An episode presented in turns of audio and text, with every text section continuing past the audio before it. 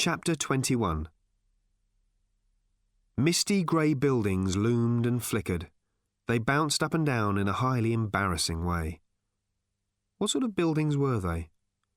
What were they for? What did they remind her of? It's so difficult to know what things are supposed to be when you suddenly turn up unexpectedly on a different world which has a different culture, a different set of the most basic assumptions about life, and also incredibly dull and meaningless architecture. The sky above the buildings was a cold and hostile black. The stars, which should have been blindingly brilliant points of light this far from the sun, were blurred and dulled by the thickness of the huge shielding bubble, perspex or something like it. Something dull and heavy, anyway. Tricia wound the tape back again to the beginning. She knew there was something slightly odd about it. Well, in fact, there were about a million things that were slightly odd about it, but there was one that was nagging at her, and she hadn't quite got it. She sighed and yawned. As she waited for the tape to rewind, she cleared away some of the dirty polystyrene coffee cups that had accumulated on the editing desk and tipped them into the bin. She was sitting in a small editing suite at a video production company in Soho. She had Do Not Disturb notices plastered all over the door and a block on all incoming calls at the switchboard. This was originally to protect her astonishing scoop, but now it was to protect her from embarrassment. She would watch the tape all the way through again from the beginning, if she could bear to. She might do some fast forwarding here and there. It was about four o'clock on Monday afternoon, and she had a kind of sick feeling. She was trying to work out what the cause of this slightly sick feeling was, and there was no shortage of candidates. First of all, it had all come on top of the overnight flight from New York. The red eye, always a killer, that. Then being accosted by aliens on her lawn and flown to the planet Rupert. She was not sufficiently experienced in that sort of thing to be able to say for sure that that was always a killer, but she would be prepared to bet that those who went through it regularly cursed it. There were always stress charts being published in magazines. 50 stress points for losing your job, 75 points for a divorce or changing your hairstyle, and so on. None of them ever mentioned being accosted on your lawn by aliens and then being flown to the planet Rupert, but she was sure it was worth a few dozen points. It wasn't that the journey had been particularly stressful. It had been extremely dull, in fact. Certainly, it had been no more stressful than the trip she had just taken across the Atlantic, and it had taken roughly the same time, about seven hours. Well, that was pretty astounding, wasn't it? Flying to the outer limits of the solar system in the same time that it took to fly to New York meant they must have some fantastic, unheard of form of propulsion in the ship. She quizzed her hosts about it, and they agreed that it was pretty good. But how does it work? she had demanded excitedly. She was still quite excited at the beginning of the trip. She found that part of the tape and played it through to herself. The Grebulons, which is what they called themselves, were politely showing her which buttons they pressed to make the ship go. Yes, but what principle does it work on? she heard herself demand from behind the camera. Oh, you mean is it something like a warp drive or something like that? they said. Yes, persisted Tricia. What is it? It probably is something of the kind, they said. Like what? Warp drive, photon drive, something like that. You'd have to ask the flight engineer. Which one is he? We don't know. We have all lost our minds, you see. Oh, yes, said Tricia, a little faintly. So you said. Um, how did you lose your minds exactly then? We don't know, they said patiently. Because you've lost your minds, echoed Tricia glumly.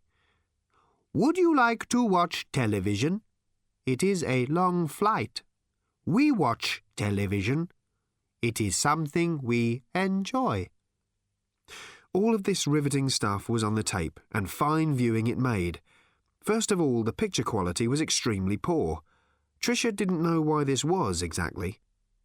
She had a feeling that the Grebulons responded to a slightly different range of light frequencies, and that there had been a lot of ultraviolet around which was mucking up the video camera.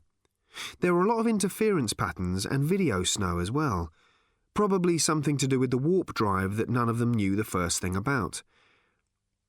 So, what she had on tape, essentially, was a bunch of slightly thin and discoloured people sitting around watching televisions that were showing network broadcasts. She had also pointed the camera out of the very tiny viewport near her seat and got a nice, slightly streaky effect of stars. She knew it was real, but it would have taken a good three or four minutes to fake. In the end, she had decided to save her precious videotape for Rupert itself and had simply sat back and watched television with them. She had even dozed off for a while. So part of her sick feeling came from the sense that she had had all that time in an alien spacecraft of astounding technological design and had spent most of it dozing in front of reruns of MASH and Cagney and Lacey. But what else was there to do? She had taken some photos as well, of course, all of which had subsequently turned out to be badly fogged when she got them back from the chemist. Another part of her sick feeling probably came from the landing on Rupert.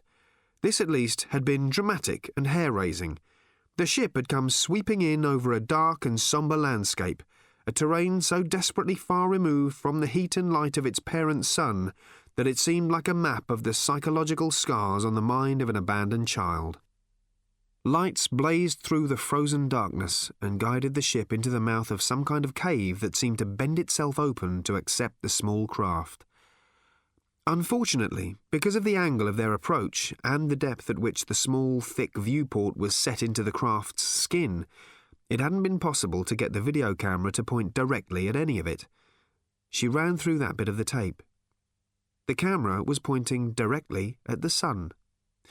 This is normally very bad for a video camera, but when the sun is roughly a third of a billion miles away, it doesn't do any harm. In fact, it hardly makes any impression at all. You just get a small point of light right in the middle of the frame, which could be just about anything. It was just one star in a multitude. Tricia fast forwarded.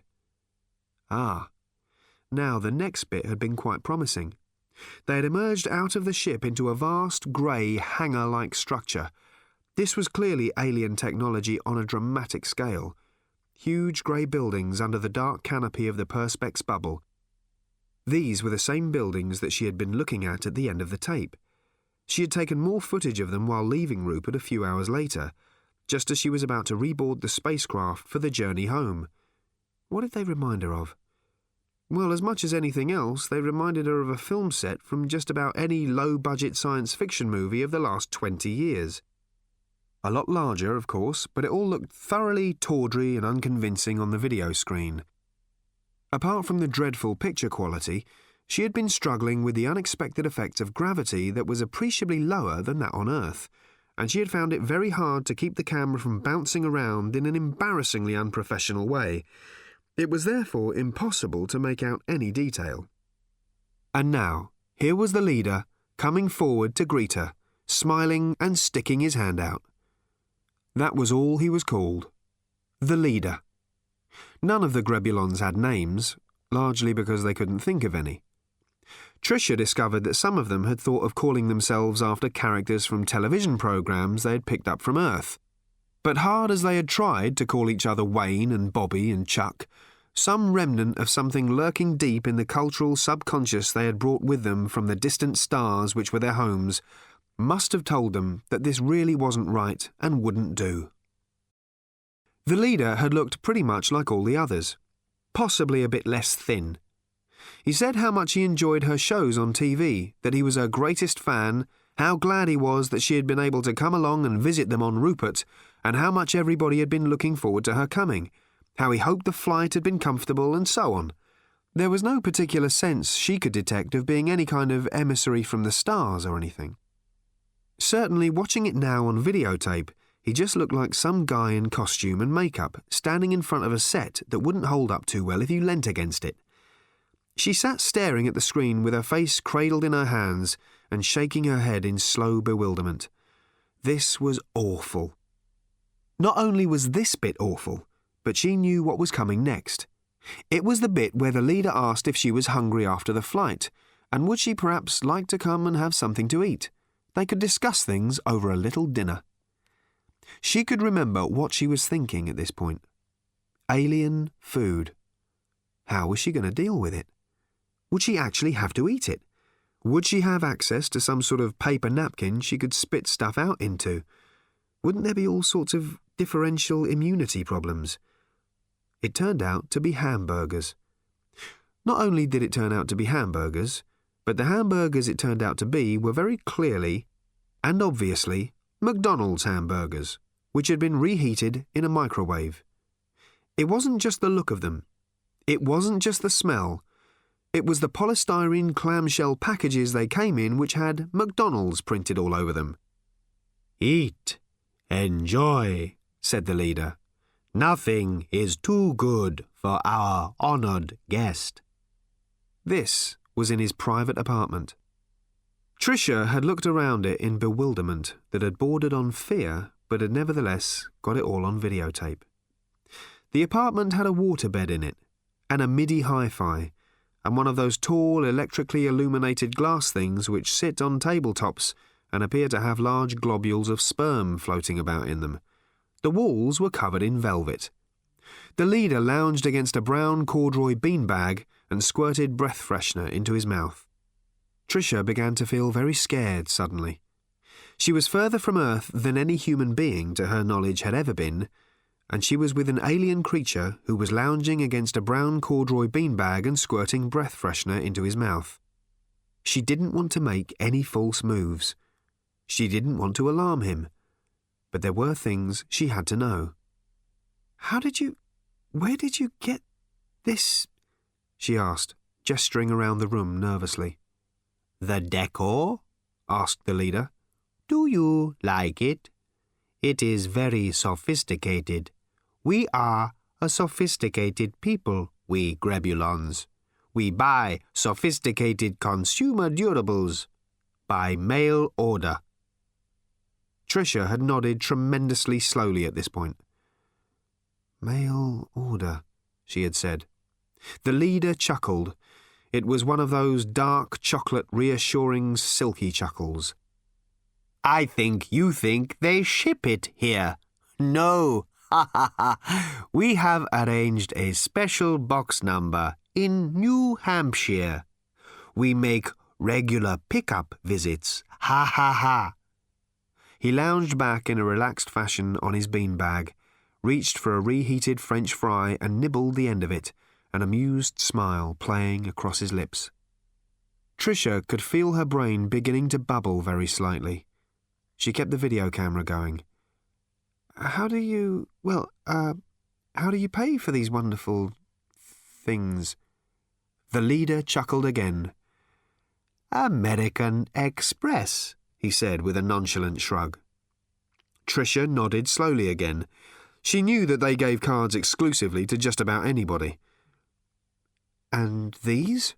she said, holding up the hamburger he had presented her with. It is very easy, said the leader. We stand in line. Again, Tricia realised with a cold, trickling feeling going down her spine. That explained an awful lot. She hit the fast forward button again. There was nothing of any use here at all. It was all nightmarish madness. She could have faked something that would have looked more convincing. Another sick feeling began to creep over her as she watched this hopeless, awful tape, and she began, with slow horror, to realize that it must be the answer. She must be. She shook her head and tried to get a grip. An overnight flight going east. The sleeping pills she had taken to get her through it. The vodka she'd had to set the sleeping pills going. What else? Well, there was 17 years of obsession that a glamorous man with two heads, one of which was disguised as a parrot in a cage, had tried to pick her up at a party but had then impatiently flown off to another planet in a flying saucer. There suddenly seemed to be all sorts of bothersome aspects to that idea that had never really occurred to her. Never occurred to her. In 17 years. She stuffed her fist into her mouth. She must get help. Then there had been Eric Bartlett banging on about alien spacecraft landing on her lawn. And before that, New York had been, well, very hot and stressful. The high hopes and the bitter disappointment, the astrology stuff. She must have had a nervous breakdown. That was it. She was exhausted, and she had had a nervous breakdown and had started hallucinating some time after she got home.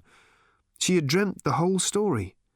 An alien race of people dispossessed of their own lives and histories, stuck on a remote outpost of our solar system and filling their cultural vacuum with our cultural junk. Ha! It was nature's way of telling her to check into an expensive medical establishment very quickly. She was very, very sick. She looked at how many large coffees she'd got through as well, and realised how heavily she was breathing and how fast. Part of solving any problem, she told herself, was realising that you had it. She started to bring her breathing under control. She had caught herself in time. She had seen where she was. She was on the way back from whatever psychological precipice she had been on the brink of. She started to calm down. To calm down. To calm down. She sat back in the chair and closed her eyes. After a while, now that she was breathing normally again, she opened them again. So where had she got this tape from then? It was still running. All right. It was a fake. She had faked it herself. That was it. It must have been her who had faked it because her voice was all over the soundtrack asking questions. Every now and then the camera would swing down at the end of a shot and she would see her own feet in her own shoes. She had faked it and she had no recollection of faking it or any idea of why she had done it. Her breathing was getting hectic again as she watched the snowy, flickering screen. She must still be hallucinating. She shook her head trying to make it go away. She had no memory of faking any of this very obviously fake stuff.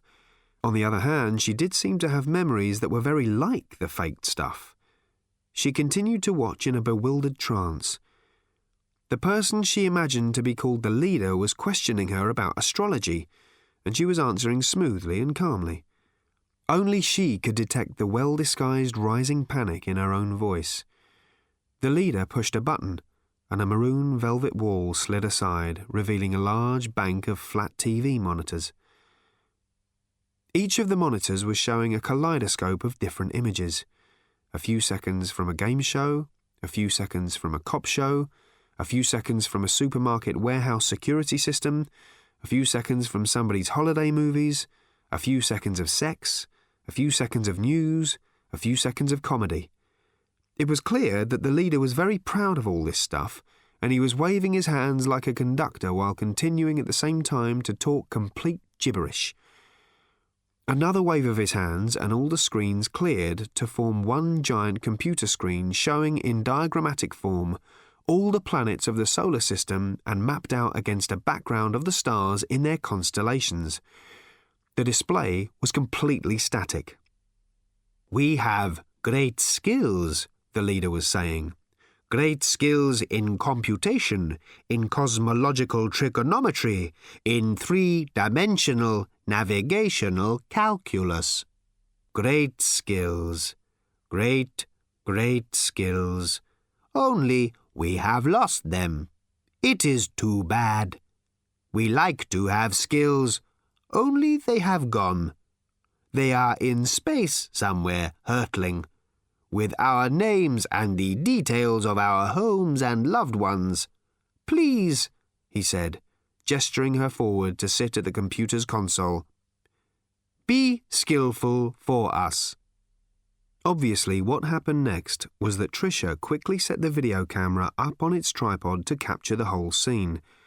She then walked into shot herself and sat down calmly in front of the giant computer display spent a few moments familiarizing herself with the interface, and then started smoothly and competently to pretend that she had the faintest idea what she was doing. It hadn't been that difficult, in fact. She was, after all, a mathematician and astrophysicist by training and a television presenter by experience, and what science she had forgotten over the years she was more than capable of making up by bluffing.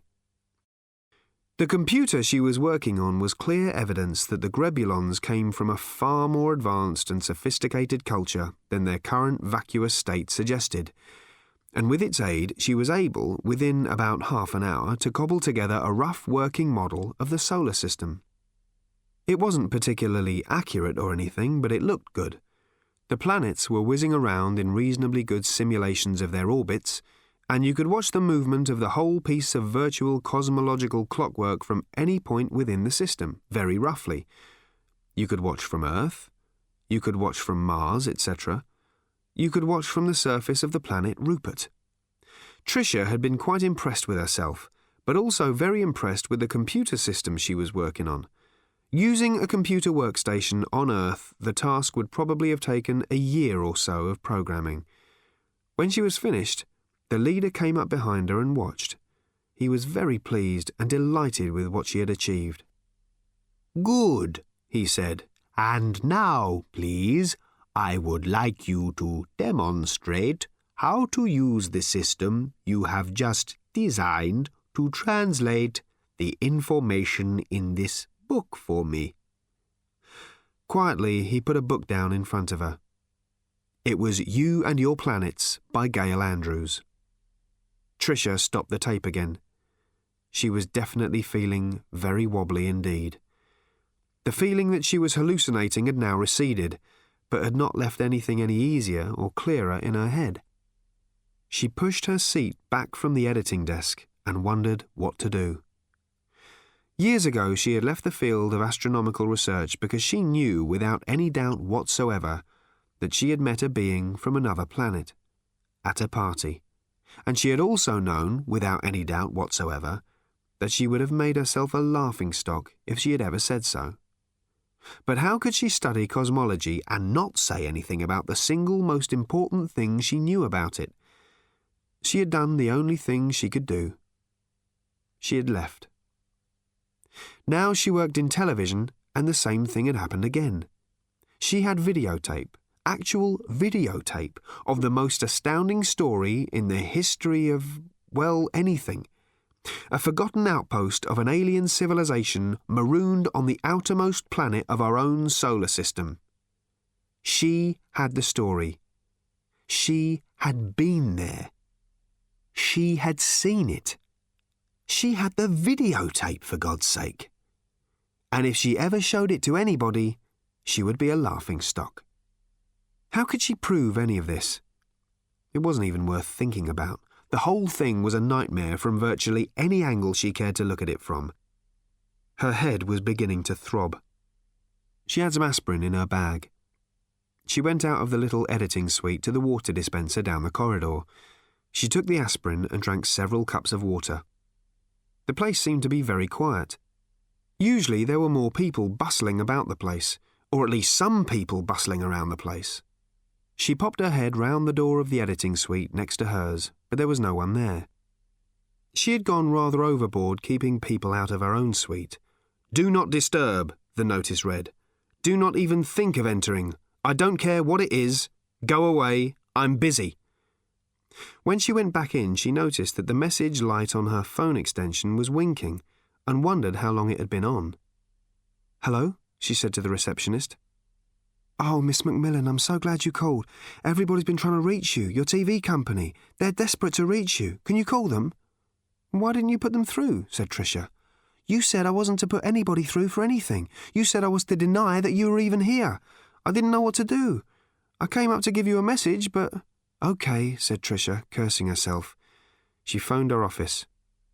Tricia! Where the hemorrhaging fuck are you? At the editing. They said I know. What's up? What's up? Only a bloody alien spaceship. What? Where? Regent's Park. Big silver job. Some girl with a bird. She speaks English and throws rocks at people and wants someone to repair her watch. Just get there. Tricia stared at it. It wasn't a Grebulon ship. Not that she was suddenly an expert on extraterrestrial craft, but this was a sleek and beautiful silver and white thing about the size of a large ocean going yacht, which is what it most resembled. Next to this, the structures of the huge, half dismantled Grebulon ship looked like gun turrets on a battleship. Gun turrets. That's what those blank grey buildings had looked like. And what was odd about them was that by the time she passed them again, on her way to reboarding the small Grebulon craft, they had moved.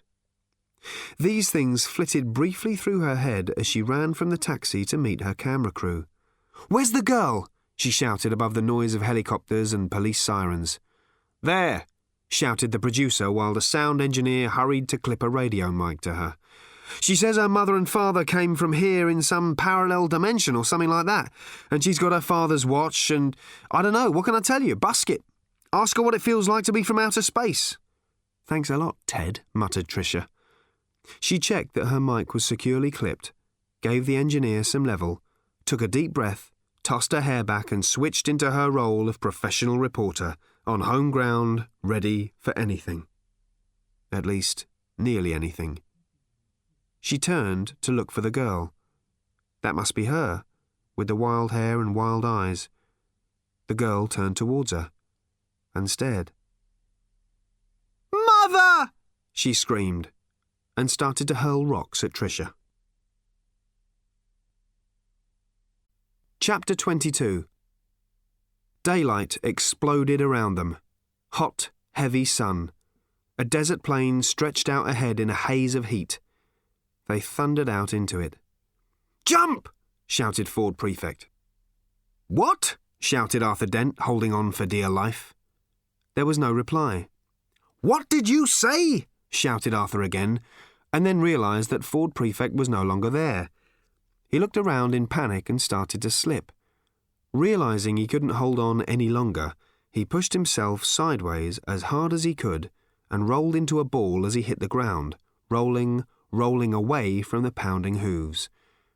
What a day, he thought as he started furiously coughing dust up out of his lungs. He hadn't had a day as bad as this since the earth had been blown up. He staggered up to his knees and then up to his feet and started to run away. He didn't know what from or what to, but running away seemed a prudent move. He ran straight into Ford Prefect, who was standing there surveying the scene. Look, said Ford, that is precisely what we need. Arthur coughed up some more dust and wiped some other dust out of his hair and eyes. He turned, panting, to look at what Ford was looking at. It didn't look much like the domain of a king, or the king, or any kind of king. It looked quite inviting, though. First, the context. This was a desert world. The dusty earth was packed hard and had neatly bruised every last bit of Arthur that hadn't already been bruised by the festivities of the previous night. Somewhere ahead of them were great cliffs that looked like sandstone, eroded by the wind and what little rain presumably fell in those parts into wild and fantastic shapes, which matched the fantastic shapes of the giant cacti that sprouted here and there from the arid orange landscape. For a moment, Arthur dared to hope they had unexpectedly arrived in Arizona or New Mexico, or maybe South Dakota, but there was plenty of evidence that this was not the case. The perfectly normal beasts were, for a start, still thundering, still pounding, they swept up in their tens of thousands from the far horizon, disappeared completely for about half a mile, then swept off, thundering and pounding to the distant horizon opposite. Then there were the spaceships parked in front of the bar and grill. Ah, the domain of the king bar and grill. Bit of an anticlimax, thought Arthur to himself. In fact, only one of the spaceships was parked in front of the domain of the king bar and grill, the other three were in a parking lot by the side of the bar and grill. It was the one in front that caught the eye, though. Wonderful looking thing. Wild fins all over it, far, far too much chrome all over the fins, and most of the actual bodywork painted in a shocking pink. It crouched there like an immense brooding insect and looked as if it was at any moment about to jump on something about a mile away. The domain of the king bar and grill was slap bang in the middle of where the perfectly normal beasts would be charging if they didn't take a minor trans-dimensional diversion on the way. It stood on its own, undisturbed. An ordinary bar and grill. A truck stop diner. Somewhere in the middle of nowhere. Quiet. The domain of the king. Gonna buy that spaceship, said Ford quietly. Buy it, said Arthur. That's not like you. I thought you usually pinched them. Sometimes you have to show a little respect, said Ford. Probably have to show a little cash as well, said Arthur. How the hell much is that thing worth? With a tiny movement, Ford brought his Dine-O-Charge credit card up out of his pocket. Arthur noticed that the hand holding it was trembling very slightly. I'll teach them to make me the restaurant critic, breathed Ford. What do you mean? asked Arthur. I'll show you, said Ford with a nasty glint in his eye. Let's go and run up a few expenses, shall we?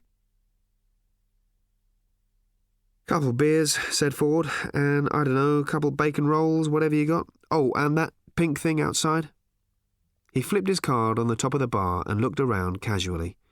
There was a kind of silence. There hadn't been a lot of noise before, but there was definitely a kind of silence now.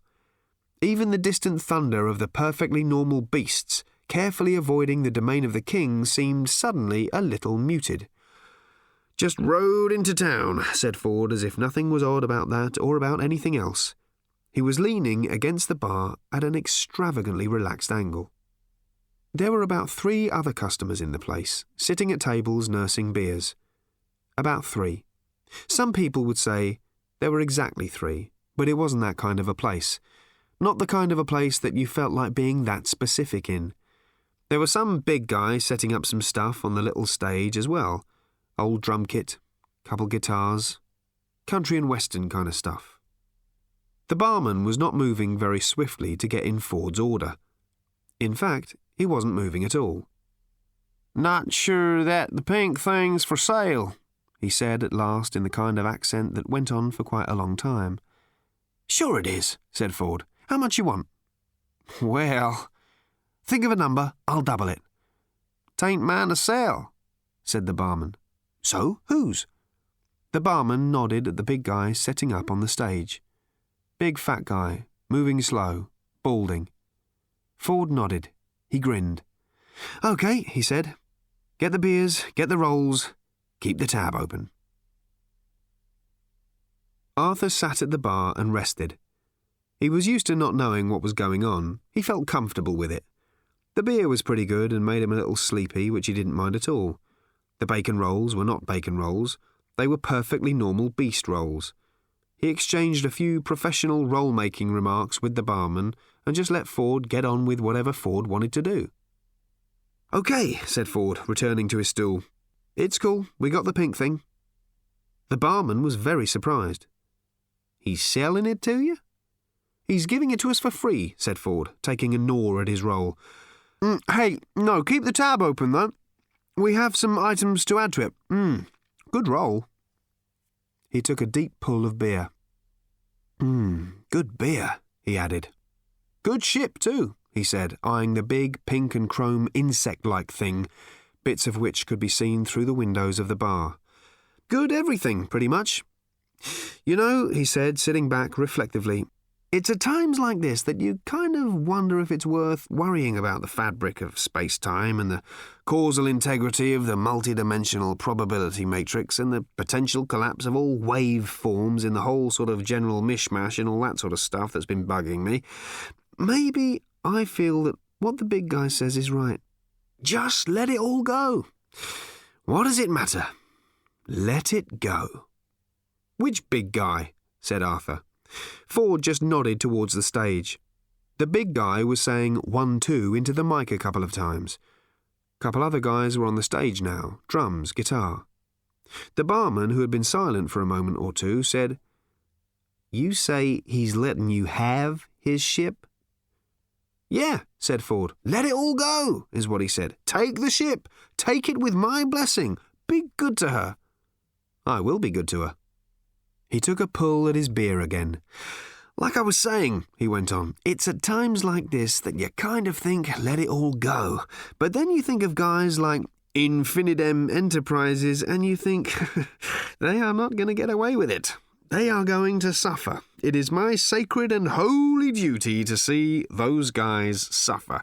Here, let me put something on the tab for the singer. I asked for a special request and we agreed. It's to go on the tab, okay? Okay, said the barman cautiously. Then he shrugged. Okay, however you want to do it. How much? Ford named a figure. The barman fell over amongst the bottles and glasses. Ford vaulted quickly over the bar to check that he was all right and help him back up to his feet. He'd cut his finger and his elbow a bit and was feeling a little woozy, but was otherwise fine. The big guy started to sing. The barman hobbled off with Ford's credit card to get authorization. Is there stuff going on here that I don't know about? said Arthur to Ford. Isn't there usually? said Ford. No need to be like that, said Arthur. He began to wake up. Shouldn't we be going? he said suddenly. Will that ship get us to Earth? Sure will, said Ford. That's where Random will be going, said Arthur with a start. We can follow her, but, uh. Ford let Arthur get on with thinking things out for himself while he got out his old edition of The Hitchhiker's Guide to the Galaxy. But where are we on the probability axis thing? said Arthur. Will the Earth be there or not there?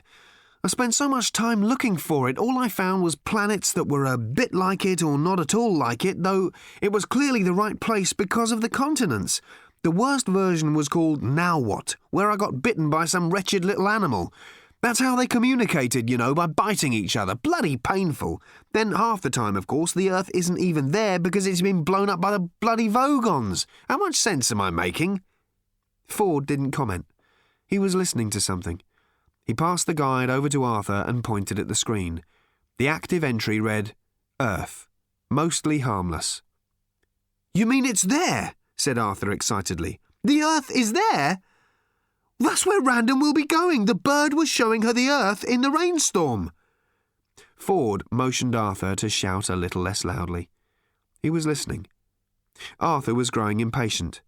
He had heard bar singers sing Love Me Tender before, he was a bit surprised to hear it here, right in the middle of wherever the hell this was, certainly not Earth, but then things tended not to surprise him these days as much as formerly.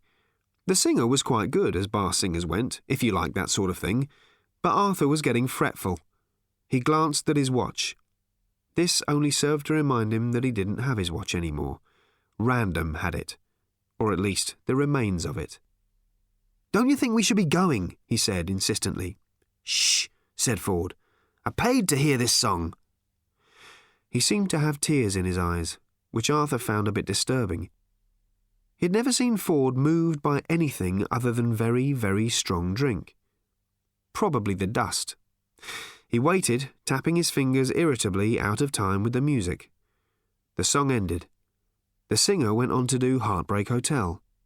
Anyway, Ford whispered, I've got to review the restaurant. What? I have to write a review. Write a review of this place? Filing the review validates the expenses claim. I fixed it so that it happens completely automatically and untraceably. This bill is going to need some validation, he added quietly, staring into his beer with a nasty smirk. For a couple of beers and a roll? And a tip for the singer? Why, how much did you tip him? Ford named a figure again.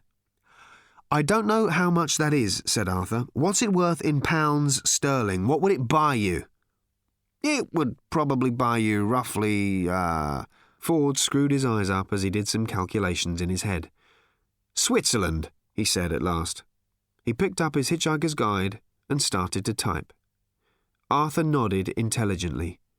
There were times when he wished he understood what on earth Ford was talking about, and other times, like now, when he felt it was probably safer not even to try. He looked over Ford's shoulder. This isn't going to take long, is it? he said. Nah, said Ford. Piece of piss. Just mentioned that the rolls were quite good, the beer good and cold, local wildlife nicely eccentric, the bar singer the best in the known universe, and that's about it. Doesn't need much, just a validation. He touched an area on the screen marked Enter, and the message vanished into the sub ether. You thought the singer was pretty good then? Yeah, said Ford. The barman was returning with a piece of paper which seemed to be trembling in his hand. He pushed it over to Ford with a kind of nervous, reverential twitch. Funny thing, said the barman. The system rejected it first couple times. Can't say it surprised me. Beads of sweat were standing on his brow. Then suddenly it's, oh yeah, that's okay, and the system uh, validates it just like that. You want to sign it? Ford scanned the form quickly. He sucked his teeth. This is going to hurt InfiniDim a lot, he said, with an appearance of concern. Oh well, he added softly, screw 'em. He signed with a flourish and handed it back to the barman. More money, he said, than the Colonel made for him in an entire career of doing crap movies and casino gigs, just for doing what he does best standing up and singing in a bar. And he negotiated it himself. I think this is a good moment for him. Tell him I said thanks and buy him a drink. He tossed a few coins on the bar. The barman pushed them away. I don't think that's necessary, he said, slightly hoarsely. Tis to me, said Ford. OK, we are out of here. They stood out in the heat and the dust and looked at the big pink and chrome thing with amazement and admiration. Or at least, Ford looked at it with amazement and admiration. Arthur just looked at it. You don't think it's a bit overdone, do you? He said it again when they climbed inside it. The seats and quite a lot of the controls were covered in fine fur skin or suede. There was a big gold monogram on the main control panel which just read EP. You know, said Ford as he fired up the ship's engines, I asked him if it was true that he had been abducted by aliens, and you know what he said? Who? said Arthur. The king. Which king? Oh, we've had this conversation, haven't we? Never mind, said Ford. For what it's worth, he said no. He went of his own accord. I'm still not sure who we're talking about, said Arthur. Ford shook his head. Look, he said, there are some tapes over in the compartment to your left. Why don't you choose some music and put it on? OK, said Arthur, and flipped through the cartons. Do you like Elvis Presley? he said. Yeah, I do, as a matter of fact, said Ford. Now, I hope this machine can leap like it looks like it can. He engaged the main drive. Yee-haw! shouted Ford as they shot upwards at face tearing speed. It could. Chapter 23 The news networks don't like this kind of thing. They regard it as a waste. An incontrovertible spaceship arrives out of nowhere in the middle of London, and it is sensational news of the highest magnitude. Another completely different one arrives three and a half hours later, and somehow it isn't. Another spacecraft, said the headlines and newsstand billboards. This one's pink. A couple of months later, they could have made a lot more of it. The third spacecraft, half an hour after that, the little four berth Hrundi runabout, only made it onto the local news. Ford and Arthur had come screaming down out of the stratosphere and parked neatly on Portland Place. It was just after 6:30 in the evening and there were spaces free. They mingled briefly with the crowd that gathered round to ogle, then said loudly that if no one else was going to call the police, they would and made good their escape. Home, said Arthur, a husky tone creeping into his voice as he gazed misty eyed around him. Oh, don't get all maudlin on me, snapped Ford. We have to find your daughter, and we have to find that bird thing. How? said Arthur. This is a planet of five and a half billion people, and yes, said Ford, but only one of them has just arrived from outer space in a large silver spaceship accompanied by a mechanical bird. I suggest we just find a television and something to drink while we watch it. We need some serious room service. They checked into a large two bedroomed suite at the Langham. Mysteriously, Ford's Dine-O-Charge card, issued on a planet over 5,000 light years away, seemed to present the hotel's computer with no problems. Ford hit the phone straight away while Arthur attempted to locate the television. OK, said Ford. I want to order up some margaritas, please, a couple of pitchers, a couple of chef salads, and as much foie gras as you've got. And also London Zoo. She's on the news, shouted Arthur from the next room. That's what I said, said Ford into the phone. London Zoo, just charge it to the room. She's Good God! shouted Arthur. Do you know who she's being interviewed by? Are you having difficulty understanding the English language? continued Ford. It's the zoo just up the road from here. I don't care if it's closed this evening. I don't want to buy a ticket. I just want to buy the zoo. I don't care if you're busy. This is room service. I'm in a room and I want some service. Got a piece of paper? OK, here's what I want you to do. All the animals that can be safely returned to the wild, return them. Set up some good teams of people to monitor their progress in the wild, see that they're doing okay. It's Trillian! shouted Arthur. Or is it. Uh. God, I can't stand all this parallel universe stuff. It's so bloody confusing. It seems to be a different Trillian. It's Tricia McMillan, which is what Trillian used to be called before. Uh. Why don't you come and watch? See if you can figure it out. Just a second, Ford shouted and returned to his negotiations with room service. Then we'll need some natural reserves for the animals that can't hack it in the wild, he said. Set up a team to work out the best places to do that. Uh, we might need to buy somewhere like Zaire and maybe some islands. Madagascar, Baffin, Sumatra, those kind of places. We'll need a wide variety of habitats. Look, I don't see why you're seeing this as a problem. Learn to delegate. Hire whoever you want. Get on to it. I think you'll find my credit is good. And blue cheese dressing on the salad, thank you. He put the phone down and went through to Arthur, who was sitting on the edge of his bed watching television. I ordered us some foie gras, said Ford. What? said Arthur, whose attention was entirely focused on the television. I said I ordered us some foie gras. Oh, said Arthur vaguely. Um, I always feel a bit bad about foie gras. A Bit cruel to the geese, isn't it? Fuck 'em, said Ford, slumping on the bed. You can't care about every damn thing. Well, that's all very well for you to say, but. Drop it, said Ford. If you don't like it, I'll have yours. What's happening? Chaos, said Arthur. Complete chaos. Random keeps on screaming at Trillian or Tricia or whoever it is that she abandoned her and then demanding to go to a good nightclub. Tricia's broken down in tears and says she's never even met Random, let alone given birth to her. Then she suddenly started howling about someone called Rupert and said that he had lost his mind or something. I didn't quite follow that bit, to be honest. Then Random started throwing stuff and they've cut to a commercial break while they try and sort it all out. Oh, they've just cut back to the studio. Shut up and watch. A rather shaken anchorman appeared on the screen and apologised to viewers for the disruption of the previous item. He said he didn't have any very clear news to report, only that the mysterious girl, who called herself Random Frequent Flyer Dent, had left the studio to, uh, rest. Tricia McMillan would be, he hoped, back tomorrow. Meanwhile, fresh reports of UFO activity were coming in. Ford leapt up off the bed, grabbed the nearest phone, and jabbed at a number. Concierge? You want to own the hotel? It's yours if you can find out for me in five minutes which clubs Tricia McMillan belongs to. Just charge the whole thing to this room. Chapter 24 Away in the inky depths of space, invisible movements were being made. Invisible to any of the inhabitants of the strange and temperamental plural zone, at the focus of which lay the infinitely multitudinous possibilities of the planet called Earth, but not inconsequential to them. At the very edge of the solar system, hunkered down on a green leatherette sofa, staring fretfully at a range of TV and computer screens, sat a very worried Grebulon leader.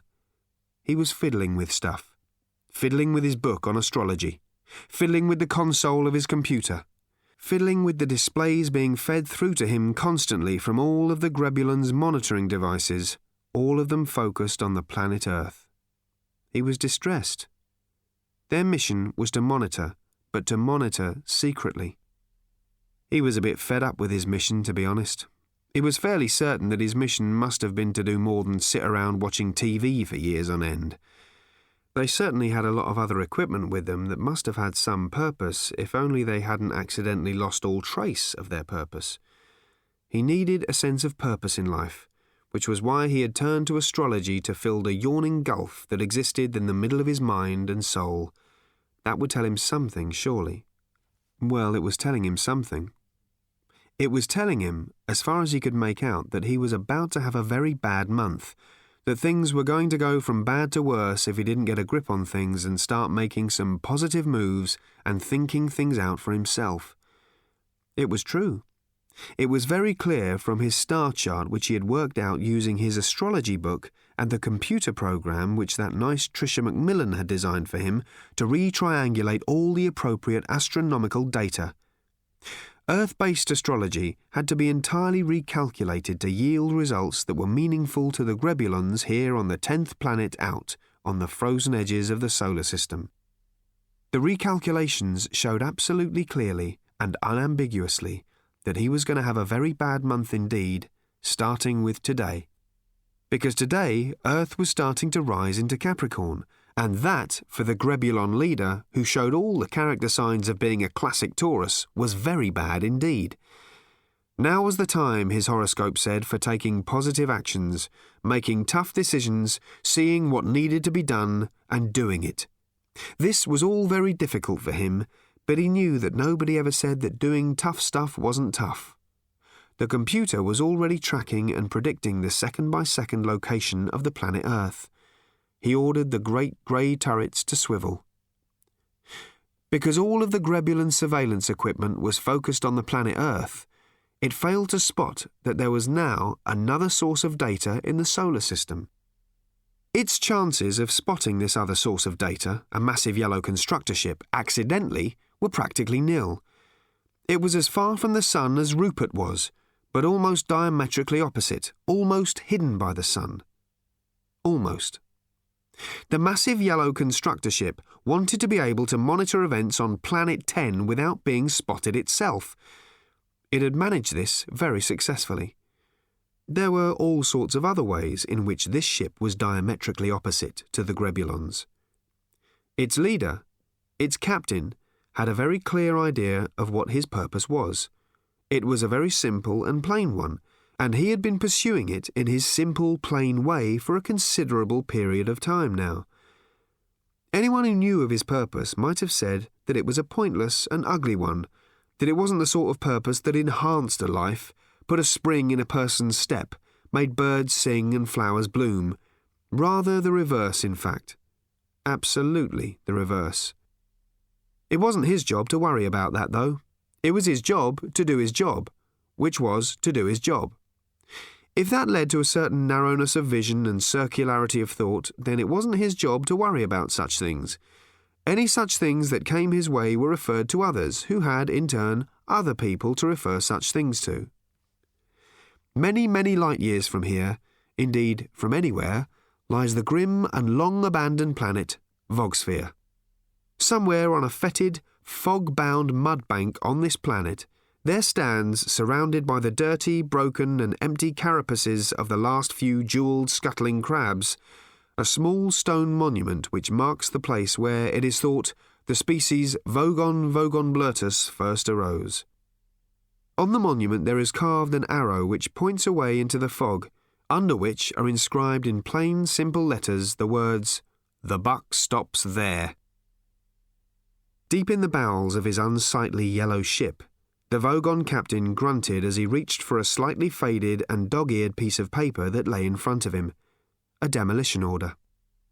If you were to unravel exactly where the captain's job, which was to do his job, which was to do his job, actually began, then it all came down at last to this piece of paper that had been issued to him by his immediate superior long ago the piece of paper had an instruction on it, and his purpose was to carry out that instruction and put a little tick mark in the adjacent box when he had carried it out. He had carried out the instruction once before, but a number of troublesome circumstances had prevented him from being able to put the tick in the little box. One of the troublesome circumstances was the plural nature of this galactic sector, where the possible continually interfered with the probable. Simple demolition didn't get you any further than pushing down a bubble under a badly hung strip of wallpaper. Anything you demolished kept on popping up again. That would soon be taken care of.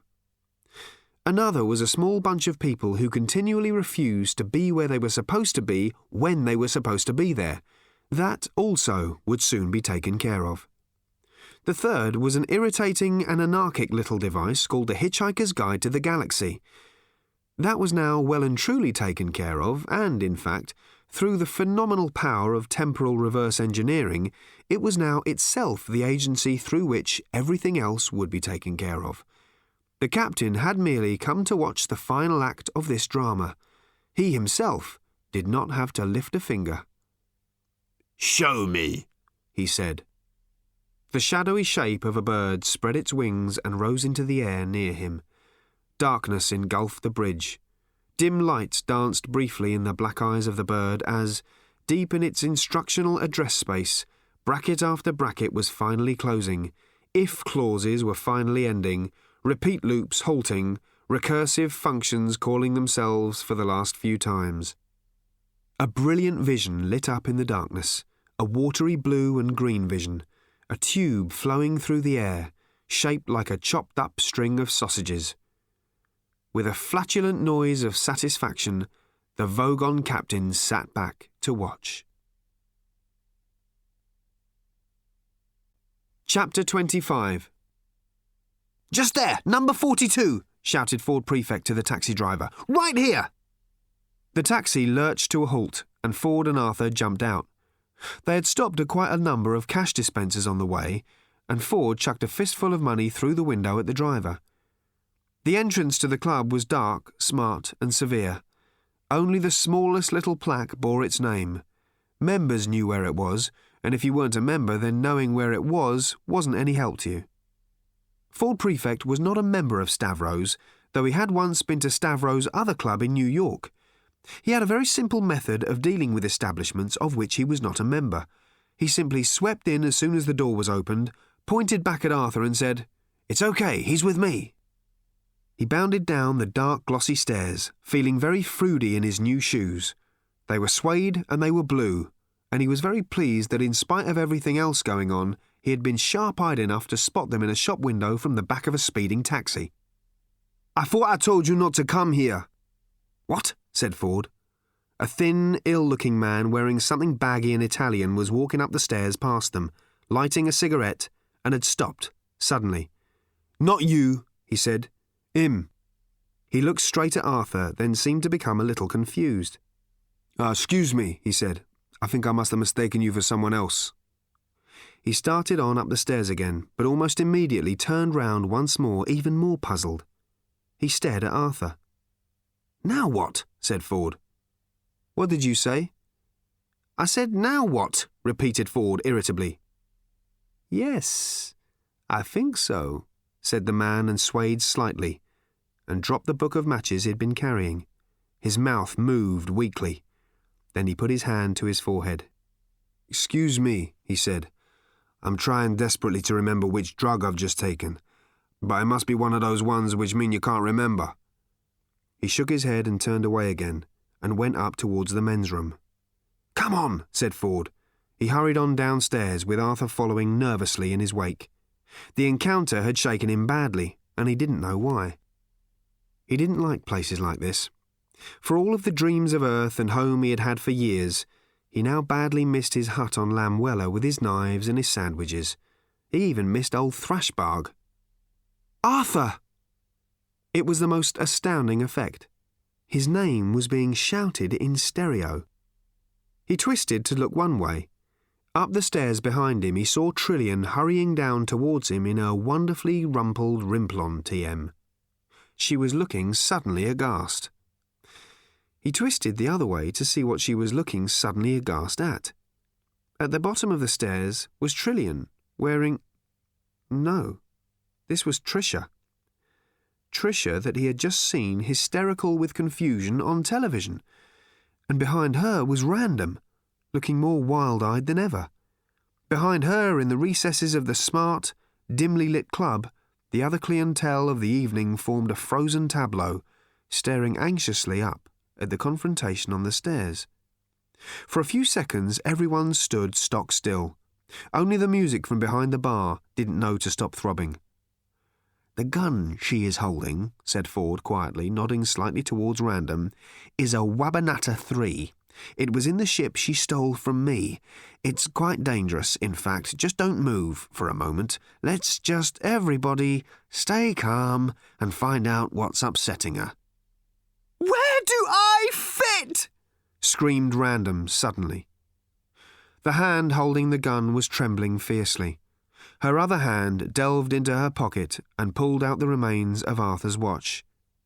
She shook it at them. I thought I would fit here, she cried, on the world that made me. But it turns out that even my mother doesn't know who I am. She flung the watch violently aside, and it smashed into the glasses behind the bar, scattering its innards. Everyone was very quiet for a moment or two longer. Random, said Trillian quietly from up on the stairs. Shut up! shouted Random. You abandoned me! Random, it is very important that you listen to me and understand, persisted Trillian quietly. There isn't very much time. We must leave. We must all leave. What are you talking about? We're always leaving! She had both hands on the gun now, and both were shaking. There was no one in particular she was pointing it at. She was just pointing it at the world in general. Listen, said Trillian again. I left you because I went to cover a war for the network. It was extremely dangerous. At least I thought it was going to be. I arrived and the war had suddenly ceased to happen. There was a time anomaly and. Listen, please listen. A reconnaissance battleship had failed to turn up, the rest of the fleet was scattered in some farcical disarray. It's happening all the time now. I don't care! I don't want to hear about your bloody job! shouted Random. I want a home! I want to fit somewhere! This is not your home, said Trillian, still keeping her voice calm. You don't have one. We none of us have one.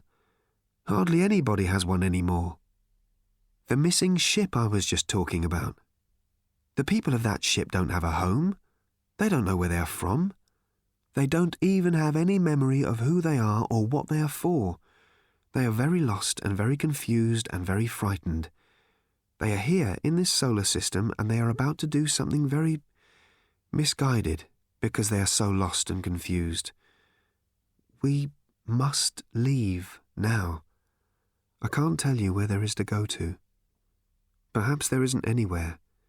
But here is not the place to be. Please, one more time. Can we go? Random was wavering in panic and confusion. It's all right, said Arthur gently. If I'm here, we're safe. Don't ask me to explain just now, but I am safe, so you are safe, okay? What are you saying? said Trillian. Let's all just relax, said Arthur.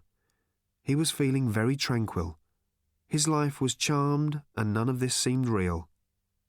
Slowly, gradually, Random began to relax and to let the gun down, inch by inch. Two things happened simultaneously. The door to the men's room at the top of the stairs opened, and the man who had accosted Arthur came out sniffing. Startled at the sudden movement, Random lifted the gun again just as a man standing behind her made a grab for it. Arthur threw himself forward. There was a deafening explosion. He fell awkwardly as Trillian threw herself down over him. The noise died away. Arthur looked up to see the man at the top of the stairs gazing down at him with a look of utter stupefaction. You! he said. Then slowly, horribly, he fell apart. Random threw the gun down and fell to her knees, sobbing. I'm sorry, she said. I'm so sorry. I'm so, so sorry. Tricia went to her. Trillian went to her. Arthur sat on the stairs with his head between his hands and had not the faintest idea what to do. Ford was sitting on the stair beneath him. He picked something up, looked at it with interest, and passed it up to Arthur. This mean anything to you? he said. Arthur took it. It was the book of matches which the dead man had dropped. It had the name of the club on it. It had the name of the proprietor of the club on it. It looked like this Stavro Mueller, Beta. He stared at it for some time as things began slowly to reassemble themselves in his mind. He wondered what he should do, but he only wondered it idly.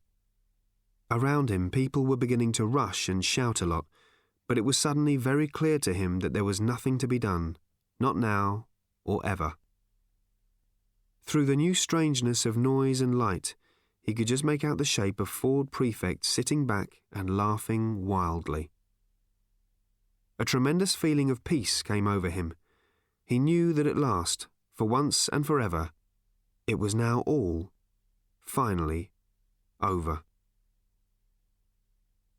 In the darkness of the bridge at the heart of the Vogon ship, Prostetnic Vogon Jeltz sat alone. Lights flared briefly across the external vision screens that lined one wall. In the air above him, the discontinuities in the blue and green watery sausage shape resolved themselves. Options collapsed, possibilities folded into each other, and the whole at last resolved itself out of existence. A very deep darkness descended. The Vogon captain sat immersed in it for a few seconds. Light, he said. There was no response. The bird, too, had crumpled out of all possibility. The Vogon turned on the light himself. He picked up the piece of paper again and placed a little tick in the little box. Well, that was done. His ship slunk off into the inky void. In spite of having taken what he regarded as an extremely positive piece of action, the Grebulon leader ended up having a very bad month after all. It was pretty much the same as all the previous months, except that there was now nothing on the television anymore. He put on a little light music instead.